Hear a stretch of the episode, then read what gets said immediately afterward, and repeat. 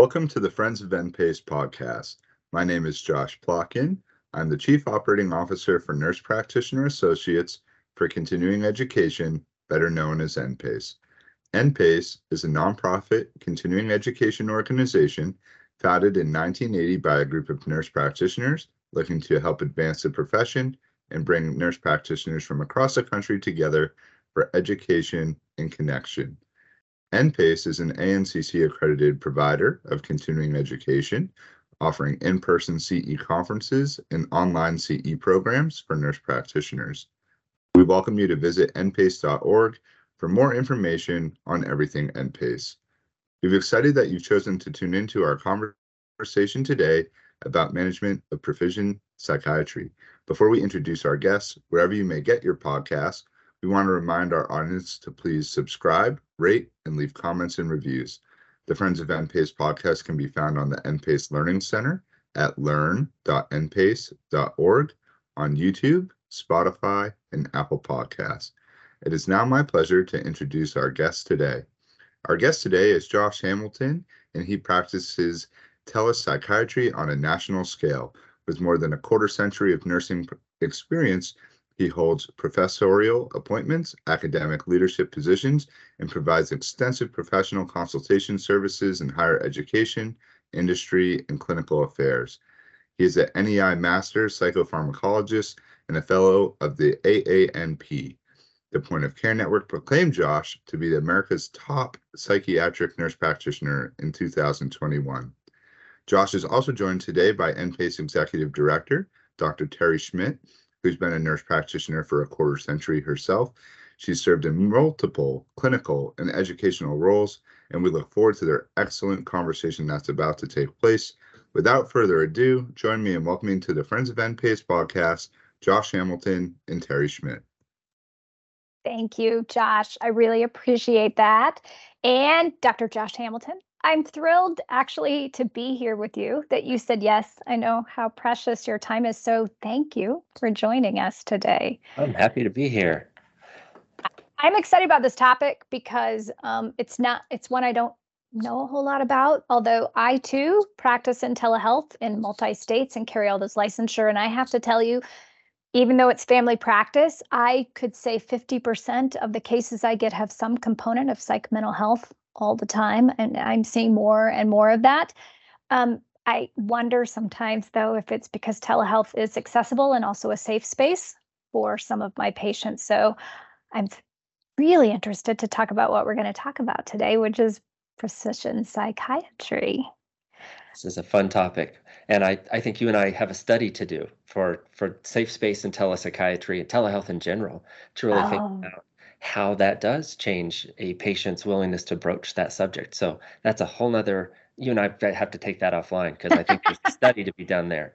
uh, I, we should. Yeah. We should. Absolutely. Yeah, because I think there is. All right. So, precision psychiatry, precision medicine.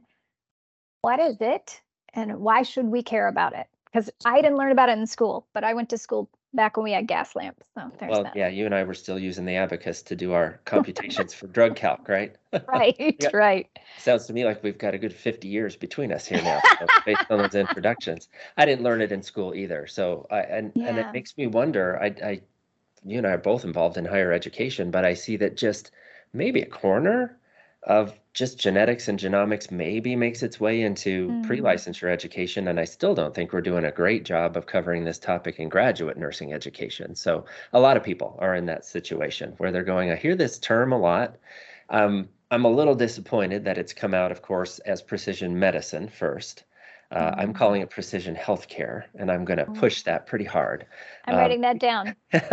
so we're going to change the vernacular today when we talk about this. Okay. Um, just because the idea is not new. I mean, I, I think that we can take our hats off and sort of thank our brothers and sisters in oncology, probably first and foremost, to really think about a difficult to conceptualize, a very difficult to treat disease. You think about cancer and and how barbaric and behind the times, if you want to look at it that way, cancer and oncology treatment has been for a long time. So leading the way was to say we've got to learn to do a better job. You know, bringing a person to the brink of death in order to get a cancer eradicated or brought under control probably is a little bit of a dark ages idea. Can we really not think of something different to do here? So yeah. when you consider all of this emerging evidence about genetics and all of this quest for knowledge about what causes disease in general, cancer led the way, but we're starting to find out this is true of m- most every illness. And so, for my line of work, psychiatry and mental health and mental illness, I've been waiting for the better part of my career for them to tell me which three genes go wrong at the same time to cause something like depression. Uh, we've been starting to get a little bit frustrated, I think, in that quest for causation. So that's not what this is about these days. Mm-hmm. It's about mm all of the other information we've uncovered along the way, along this journey for causation and an explanatory model at the genetic level to say, we may not have that answer yet, but we do know that there's a more individualized way to provide treatment, almost like with cancer.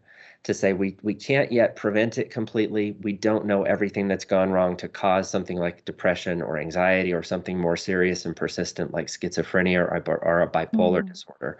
But what we can say is of all of these emerging treatments, and thankfully there are many of them these days, there are ones that are going to work better for a given patient based on the genetic predispositions they have. And we can take a deeper dive into what those considerations might be, but it's that. It's a really simple idea when we talk about pharmacogenomics. It's about choosing medicines that are more apt to work for an, an individual based on their genetics.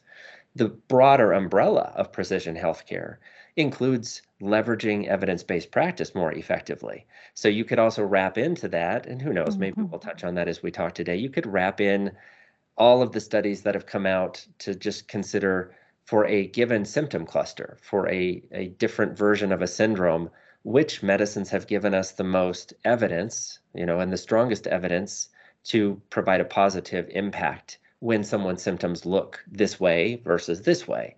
So some of it is mapping EBP onto individuals.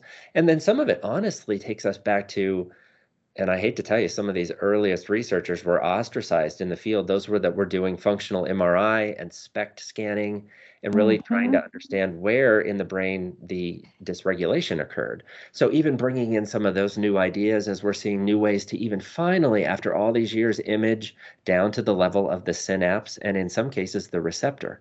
So, all of that taken together forms this notion of get to know a person at the biological level, at the genetic mm-hmm. level, and intervene there wherever possible. So, that's precision healthcare in a nutshell. That was excellent that was very well wrapped up. And so I was Gonna, I was going to go on to the second question I had planned, but you touched on something that I was thinking about while you were talking, and that's how some of this has been maybe poo-pooed a little bit by by mainstream healthcare. And you know, there's still I there are very well-known clinicians who practice in psych mental health who would never do genetic testing right? Because it's not FDA approved, it's not in the guidelines. And so uh, let, us talk about a little bit about that. I would love to hear your opinion on that. I, I just don't think there's enough evidence yet for guidelines to be like, we should be doing this, but how close are we? And yeah, I think that's the, been the frustrating part because we're so close in some instances. So when you think about these sort of fringe ideas. I mean, I was I was still finishing my post grad work in psych mental health, so it must have been in the early 2000s. And I happened to work with a pediatric psychiatrist who was a follower of one of the proponents. I won't throw his name out there. He'd be he'd be glad if I did. So, and at any rate, look him up. He's doing SPECT scanning um, in kids to try and decide yeah. how we could do a better job differentiating something that looked either like anxiety or hyperactivity or early emergence bipolar disorder in a pediatric patient because they look very similar. Those symptoms come out the same way, the struggles kind of manifest the same way in schools and, and in mm-hmm. educational settings. So the question was is can we take a living picture of the brain and come up with some evidence-based pictorial way of looking at these disorders. So he was trying to elucidate what came to be known as the ring of fire in the brain, this, this very notorious area in a bipolar mania that is using, at that moment, a lot of glucose and a lot of oxygen. And there was a way to do that. And so you know, there was some good information that came out of that. I mean, this guy was basically run out on a rail. It's amazing mm. to see us mm. come full circle. Now right. that they finally found an imaging agent that can look at the level of the dopamine synapse, especially with ADHD, to flip that coin over and to say if a SPECT doesn't have that notorious appearance for appearance for bipolar, but we could actually do a tracer study and find out that, that this person has a synaptic structure that is either stimulant responsive or stimulant non responsive for ADHD, mm. we're awfully close. And I never tell people to go out and order fMRI or SPECT scanning, but I'm right. close to being able to change my recommendation. Beyond that, though, I mean, this isn't new research. Mayo Clinic was working on pharmacogenomic testing 20 mm-hmm. years ago. So it's not a new idea. The research base is really strong. I think where we get hung up is now that this is spun out into the commercial labs. So ah when you consider what the claim to fame is of a particular company that's mm-hmm. going to test some genes for you, cytochrome P450 genes, or maybe some dynamic genes like the serotonin transporter gene. Um, you've got to really start to look at these consortiums that have come together, all of these brilliant minds in genomics mm-hmm. and genetics, to say there are thousands of genes we could be testing. And this is where the slippery slope argument happens. When you're looking for high quality evidence to decide one, whether to do it, and if if so yes which genes you should be paying attention to mm-hmm. that's where cpic comes in that's where the fda has actually rendered some opinions to say these these are the shortlist genes that you should test because we have enough evidence two decades on to say if you make clinical decisions based upon these genotypes and phenotypes the clinical outcomes do change they improve if you actually guide your care based upon genomic decisions on this short list of well researched genes. Not just everything, these are the ones that show us evidence for efficacy and clinical utility.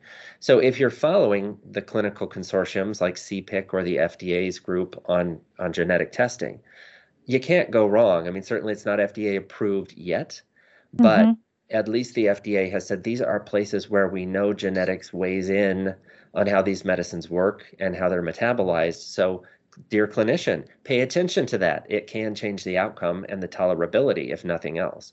So, we're, we're darn close, especially with genomics and, and pharmacogenomics in particular. Uh, it's so exciting, right? We've been yeah. hearing about this our entire careers, then, but not been prescribing that way. Okay, I'm going to circle back to what you just said about the FDA and ordering some of these tests in a second. But while we're talking about true effect, what kind of impact could this have on health outcomes? Do we have data yet to say, look, when I'm in a practice and I'm doing this for this cohort of patients, I can improve a GAD7 score four weeks quicker if I run XYZ? I mean, yeah. where are we in the data to say this could have huge impact on health outcomes? we're everywhere with these data. So as a as a psychiatry provider, of course, those are the studies I follow most closely. I will say this, the data for depression and I guess if you extrapolate depression biochemistry to include anxiety. So let's just put that, let's couch those together because they share so much in terms of neurobiology and neurochemistry. So major depressive disorder and various stripes of anxiety. The data are very compelling um, in terms of genomically guided prescribing for those entities. So there has been, to my mind, about a half dozen good quality studies over the last 10 years. Some of them were open label.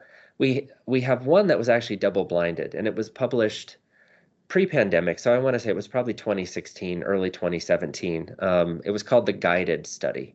And okay. it really looked at the treatment of major depressive disorder and trying to decide if we did influence outcomes by using pharmacogenomics to prescribe for depression.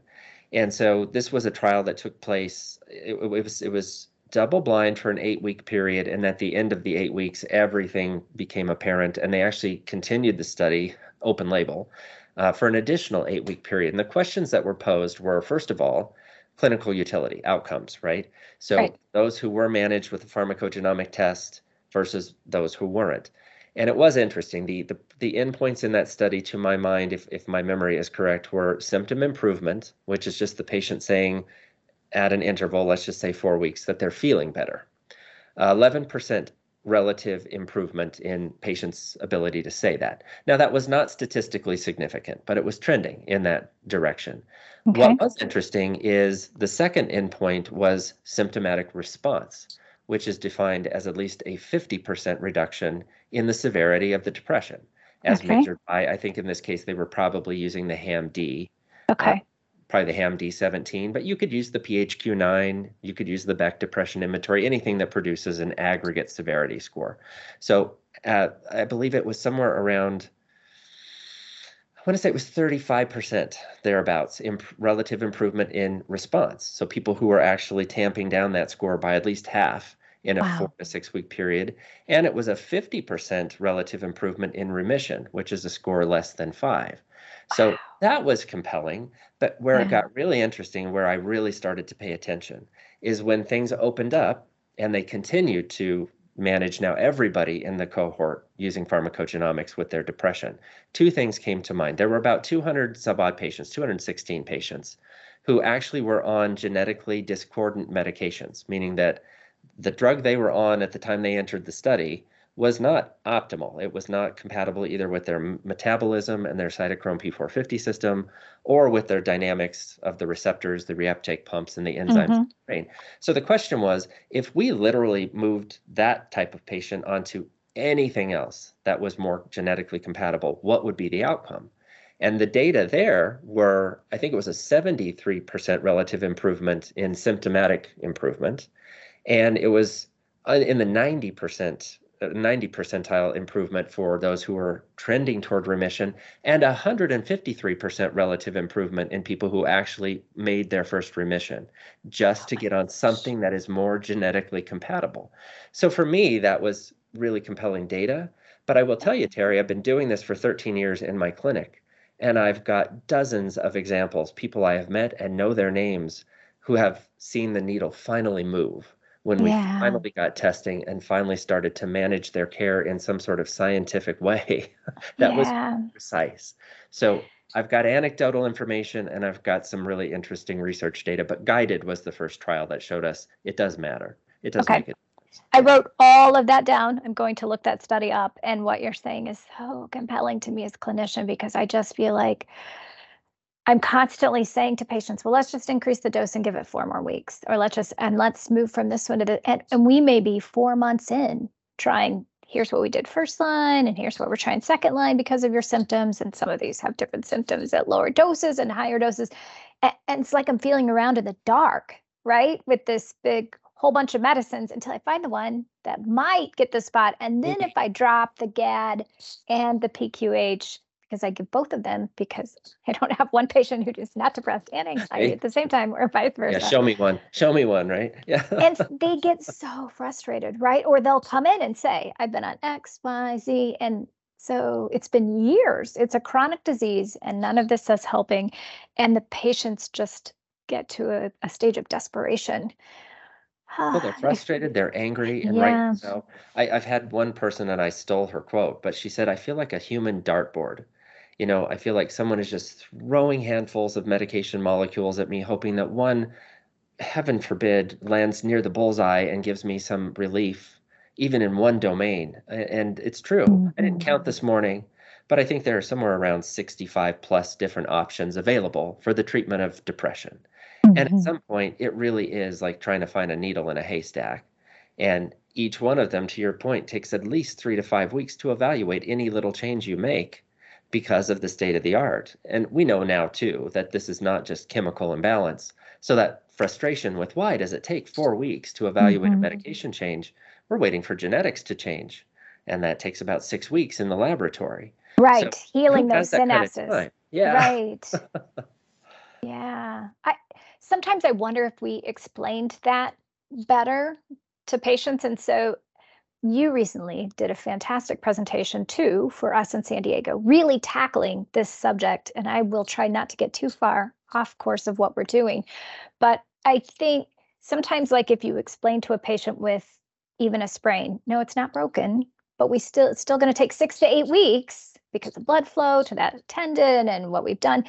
I think if we explained the healing process of synapses and and neurotransmitters and that connection, I, I think they might understand that a little more, but we haven't. We've just been, well, it takes four to eight weeks for the medication. And we're going to make sure you just don't have side effects. I mean, I'm checking in just to make sure you tolerate it, that you're not having night sweats, you're not having nightmares, you didn't have weight gain, you didn't lose libido, headache. and you yes. headache, right?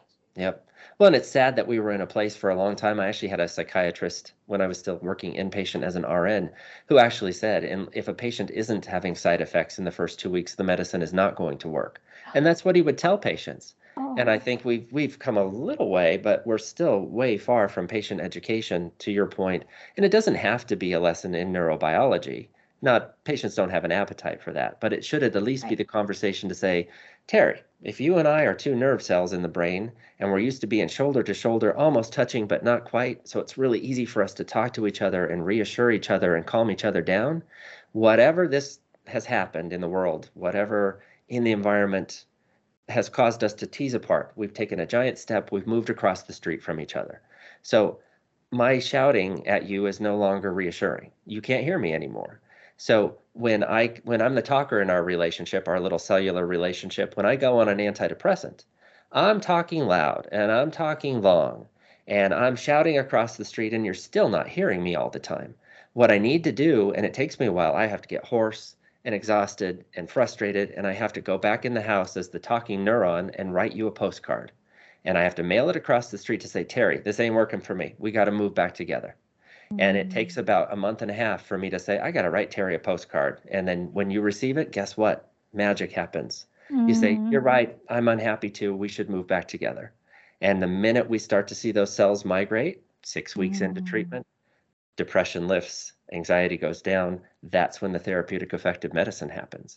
So whether they understand receptor upregulation and downregulation and genetics and epigenetics, I don't care but they need to understand that we're dealing with moving cells at this point. We're not just changing chemistry. So yeah. even explaining that much can be really helpful. I like that analogy. Patients yeah. get analogies if we just take a minute or two to explain yeah. them. Uh, that was really good. So so the next logical question is why why aren't we adopting this? What's the barrier to implementation, the primary barrier? It's multifaceted, of course. So talk to a psychiatrist sometime and say, why aren't you doing pharmacogenomic testing in your practice? And the ones who are really honest tell you two things. One, there's no financial upside, which I think is a shame. Um, we don't, as prescribers, providers, we, we don't charge for this testing. It, it's viewed like any other testing we would do for cholesterol or a thyroid panel or a blood count. So no, there's there's no financial incentive for us to do it. But Well, and they'll also tell you it takes time. You've got to go into a portal and re-enter patient demographics and diagnostic information and medication history. So they also say it takes a long time for them to order the test. Mm, okay. That's a cop out too, in my view, especially if the labs finally, and this is this takes us on a slight diversion, but they're hearing us. So when I call a commercial lab and I say, here's here's the pushback I'm getting when I try to go talk about this or I do a consultation with someone else, we're not going to change the finances. I don't think it should be about finances. You should want this for your patient. It makes you look like a rock star when you suddenly mm-hmm. have a piece of paper in your hand that makes you suddenly crack the code after a patient's been stuck for years. So mm-hmm. get over that. Your ego will will reap those rewards without a single dollar changing hands. But if you are able to order this from your EMR, if we had an API or a, a, some sort of integration between your mm-hmm. electronic medical record and the portal, it's mm-hmm. a click at this point if you can get the integration built. So even the time suck that is ordering is easily surmounted. For me, that that was the first pushback. And then the second is patients, right? How much is this going to cost me? Yes. What's That's my, my what's my yep. copay? Um, you know, am I on the hook now for thousands of dollars of lab testing? Because I won't lie to you. Any lab that's doing this, let me think them through. None of them. None of them bill quickly. None of them give up on first appeal. And the first EOB that comes from your insurance is frightening. So I, yeah. I tell my you gotta you gotta do this education too, the financial piece. You're going to get an explanation of benefits from your insurance that's going to cause your hair to turn white. Look at it, put it in a little folder, and go about your life. These labs all have built-in safety nets and all kinds of caps and sliding scales and patient assistant plans, there is no reason to not order this test anymore. So third party commercial insurers are covering it, Medicare and Medicaid are covering it. Um, there's just there's no reason to not get the test. So I, I think most of the objections are at this point addressed. And mm-hmm. I think the mm-hmm. other piece is knowledge deficit now. I think we're just fighting the fact that people don't know they can order this now. Even if you're in primary care, you can get psychopharmacogenomic testing as a family nurse practitioner or an adult nurse practitioner or a pediatric nurse practitioner. We should all be looking at this because, to your point, show me a patient who hasn't come into your primary care practice in the last three years who isn't bringing a little bit of this emotional residue that you could do mm-hmm. something with if you had a confident stance with some information at your fingertips. So there's no reason anymore. no, I appreciate that. Um, let's let's talk about the clinician education part because we all know, and we were taught in school. Here's a CBC. Here's a CMP. Here's what's in it. I know how to get it at LabCorp, at Quest. I know how to write it a million different ways. I know a CPT code. How easy is this, and why is it not out there? Do I just order? I want pharmacogenomic testing for Mrs. Mental Smith, health. who's yeah. 40. That's it. That's all yeah. I have to write. It's I'm trying. There are three commercial labs. Four. A fourth is coming back. Um, but there are three that have been out there doing this, and they all offer an, an assay for mental health, meaning that they're going to get for you all of the genetics, hopefully the ones that are researched and have a consensus opinion, meaning they have clinical utility and efficacy. So the big three, one of them is a little loosey goosey. One of them orders a lot of stuff that isn't in the consortium. The other two do. And the third one is darn militant. They will only report on genes and recommendations that have level 1A clinical support from the FDA, CPIC, or both.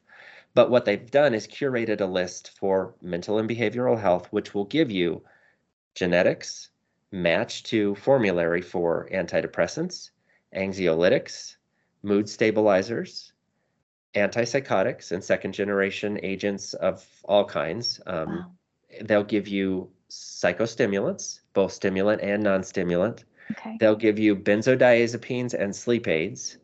And then most of them will at least report out on what's called the MTHFR gene, which gives you a really important glimpse into folate metabolism related specifically to the brain's ability to use activated folate to manufacture the monoamine neurotransmitters.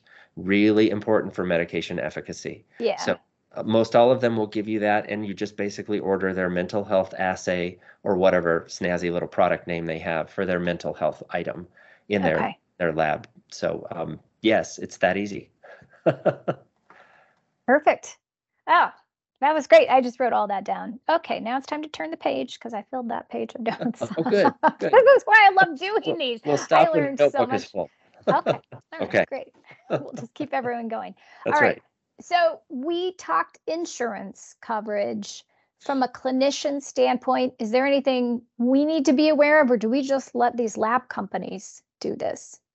What's nice is the labs don't want us to go awry. They don't want patients to be stressed. They don't want to be strapped and they don't want the patient stuck in the middle. So, what labs have done as a safety net is they usually have, as you're making the order, they have a widget or a plug-in or a little coach that helps you through the order to help you code it properly. So what you will end up with is a very short list of diagnoses that are reimbursable in the context of this this lab test. Okay. So it'll help you code properly. And then most of them will say, hey, what medicines has this patient tried and failed? What are they taking currently? And what are you considering? And two things it shows to the third party payer right where in the treatment landscape this person lands. Are they treatment naive? And I'll even order this for treatment naive patients. Think about an eight year old who is mm-hmm. in third or fourth grade and struggling with mm-hmm. not sitting in the, in his chair, you know, up wandering around the classroom, getting sent to the principal's office, not being able to make it through math, getting getting really poor grades.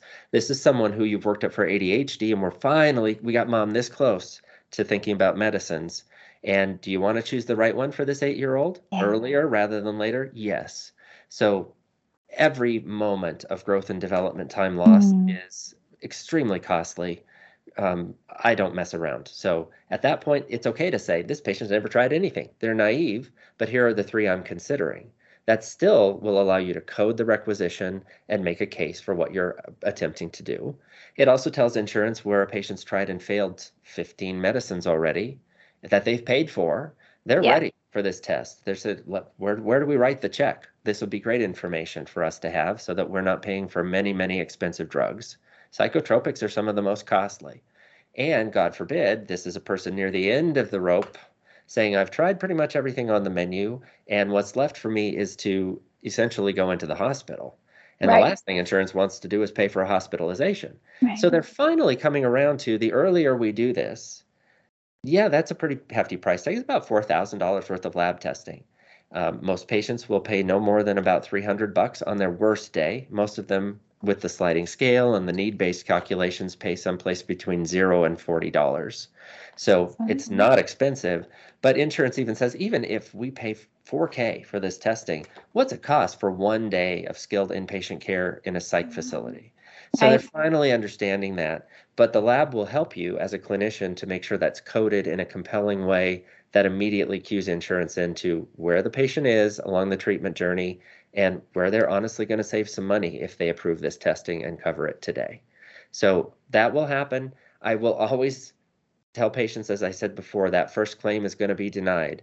But all of these insurance companies have d- divisions that work with the labs, and the labs have huge cadres of billers who will submit, I don't know, up to 20 appeals. So that's the other thing you should tell your patients if you're going to try this. EOBs are going to show up. Those aren't bills. Those are just progress reports. That's what I said. View it as a progress report. This, the number will be going down. The insurance may go back and forth with the lab for up to a year. So I wow. tell some patients, you got to let this just go on autopilot until you see a bill from the lab, which may take eight to 12 months. You're not on the hook for anything. And mm-hmm. they've got to get comfortable with that and they need to anticipate that. Yeah. Well, we're also terrified of medical debt right? Oh, yeah. So, yeah. yeah, and so many of my patients just don't have resources. So, I think this is a really important conversation to be having. Um, so it takes a little time on clinician side. We've got to explain that. We've got to explain why. Then we got to put it in the portal. About how much time do you think it takes you overall to get people here and then put in the order? And then how long does it take to get results back? Yeah, it's faster than it used to be. Um, okay. I can, I could, I know if the screens like the back of my hand is like tying my shoes at this point. I can place an order in 90 seconds. So the the thing that takes me the longest is finding the patient's cell phone number to put in because they do get a couple texts so they can track their samples along the way. So I like to do that for them so they know exactly where everything is. I can place an order in about two minutes, 90 seconds or so. Um, what's cool and what happened during the pandemic is this person, and this is great for us, Terri, because we're telehealth providers. Right. The lab will actually send a kit, a collection kit to the patient's house direct. So they don't have to come to the office. They don't have to have blood drawn. They don't have to do anything other than check the front doorstep when FedEx or UPS comes that day. The kit comes overnight, prepaid. Um, they're going to collect their own samples. These are cheek swabs. So no blood drawn, no finger sticks. Even the lab that was a holdout for saliva samples finally knocked that off because that was tough. Coaching people through collecting oh, a gosh. large amount of saliva was a problem. So I'm having flashbacks to when we used to try to get sputum cultures in the hospital. Oh my god. Well, it brought back those memories for me too. So, especially with a pediatric patient, how to teach them how to produce that much spit into a, a very limited amount of target. Um, oh. That was fun. So it's all cheek swabs. All they have to do once they've collected 10, 10 brushes of the left cheek, 10 brushes of the right cheek into the envelope. They can either input their insurance information into a secure portal, the lab sends a link, or if they want to just make an old fashioned photocopy of the front and back of the insurance card and send it back with the samples, that's fine too. They call 1 800 FedEx, drop it by a FedEx Kinko's, is prepaid, it goes back to the lab overnight. Wow. We've come a long way from those early trials where we, we were using DNA evidence. I think back to OJ Simpson remember how long it took for the labs to process yes RFLP and the PCR. That's still the technology, but it takes 36 hours. So from the time the lab gets the samples to the time the report is produced in your portal, it's about a day and a half. And it comes securely to me. I get an email that says we've got a report ready. I can download it securely. I'm back on the phone or back on a Zoom call with that patient the next day. So end to end, five to seven days tops. Okay. Fast. Yeah. All right. Good to know. Cheaper than getting and quicker than getting a path report. Absolutely. I mean, yes. Right. Yeah, we're so, not doing frozen section. None of that is happening. So okay. Um, super fast, super fast. I, you know, I think the difference is since we're talking report and workflow, one of the things clinicians should do is talk to the big three or the big four labs and say, show me an example of your report. They all look very different. They all have slightly different genes. They all test the same core group of genes. Some of them will give you additional genes, as I mentioned. Um, some of them call them emerging evidence. So they'll at least give you the genotypes if you're interested. Mm-hmm. It's just that the strength of the evidence isn't quite there to wrap that into the recommendations. Some of them are very colorful, they're color coded. Um, some of them are graphical or iconic. So it needs to be what makes sense to you, what you can make heads or tails of quickly. And then I didn't realize this until I'd done it for about a, a year.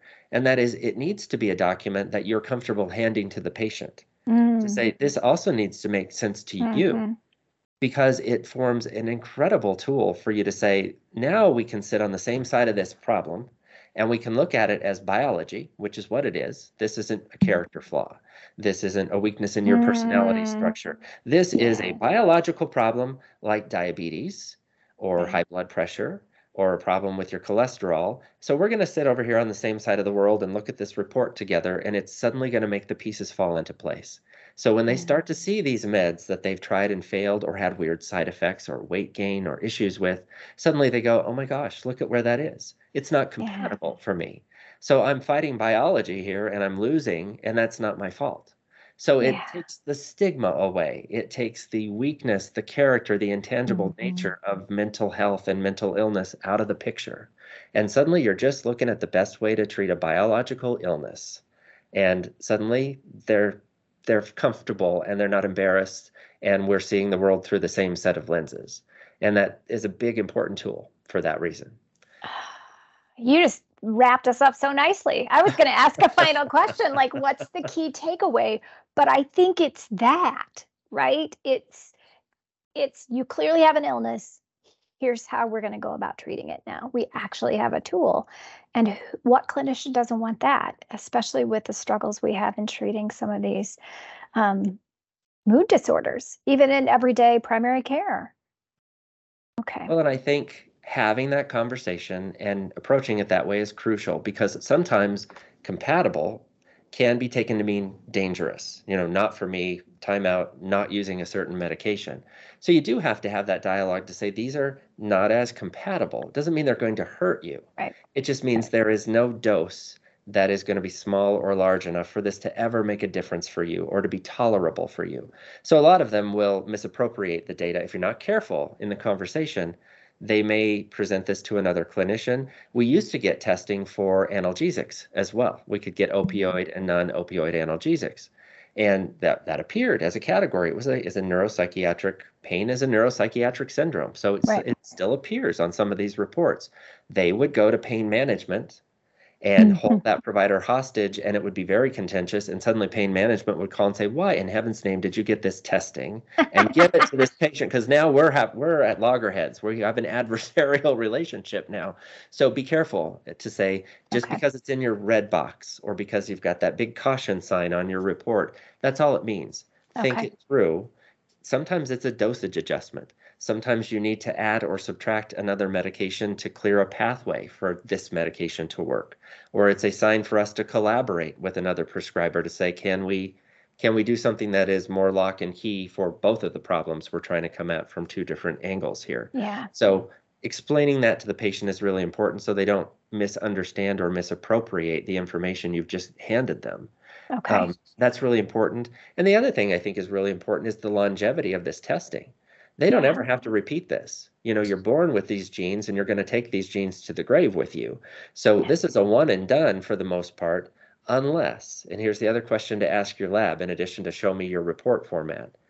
Tell me what happens when some amazing new antidepressant or antipsychotic or mood stabilizer gets approved and comes oh. on the market next oh. year.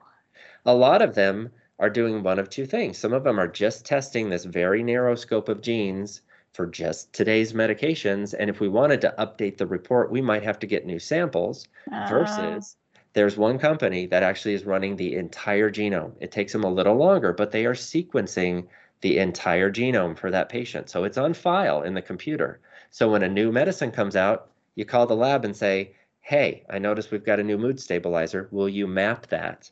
and reproduce the report, and they do it for free, and it takes about an hour. You so, know, 23andMe is doing that with yes, people's samples to see, right? Yep. Because it's information for them as well. And so the more information they have, the more that they can um, fine tune what they're doing, yeah. right?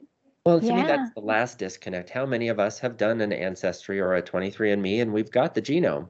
How, when is the next lab going to say, I can't take it from you, dear patient, but where is that that sort of collaboration between those companies to say for healthcare, we will send your genome wherever you want it so that that lab can make use of it. And I think that's the next big step for us as a as an educated health consuming public to have that expectation. I think it's a reasonable one. So mm. waiting for someone to say, bring it on, bring me your 23andMe. We can use it. I love that. Yeah. I love that. Oh, yeah. this, it's been such a great conversation. I, we could talk for a long time. So I'm going to wrap it up right here. So we're going to take this away. We really should be accessible for any patient with this. We need to know what the report is and how to read it, and we need to prepare the patient for what it says and what the green box means and the yellow box and the red box. And um, for those of you who haven't seen one of these reports, if you've ever done an asthma action plan, you'll go, oh. That looks familiar. yeah, right, right. Yeah, that's good. Um, I'm hoping to, you know, our friends in diabetes, because that's my area, really continuous glucose monitoring was in this same place it over yeah. two decades ago. And they just kept pushing and then they standardized the reports and they just kept talking and gathering evidence. And what do you know? It's now recommended, right? And we'll pay for it. And the reports look the same and a patient can read them. And so hopefully we'll get there.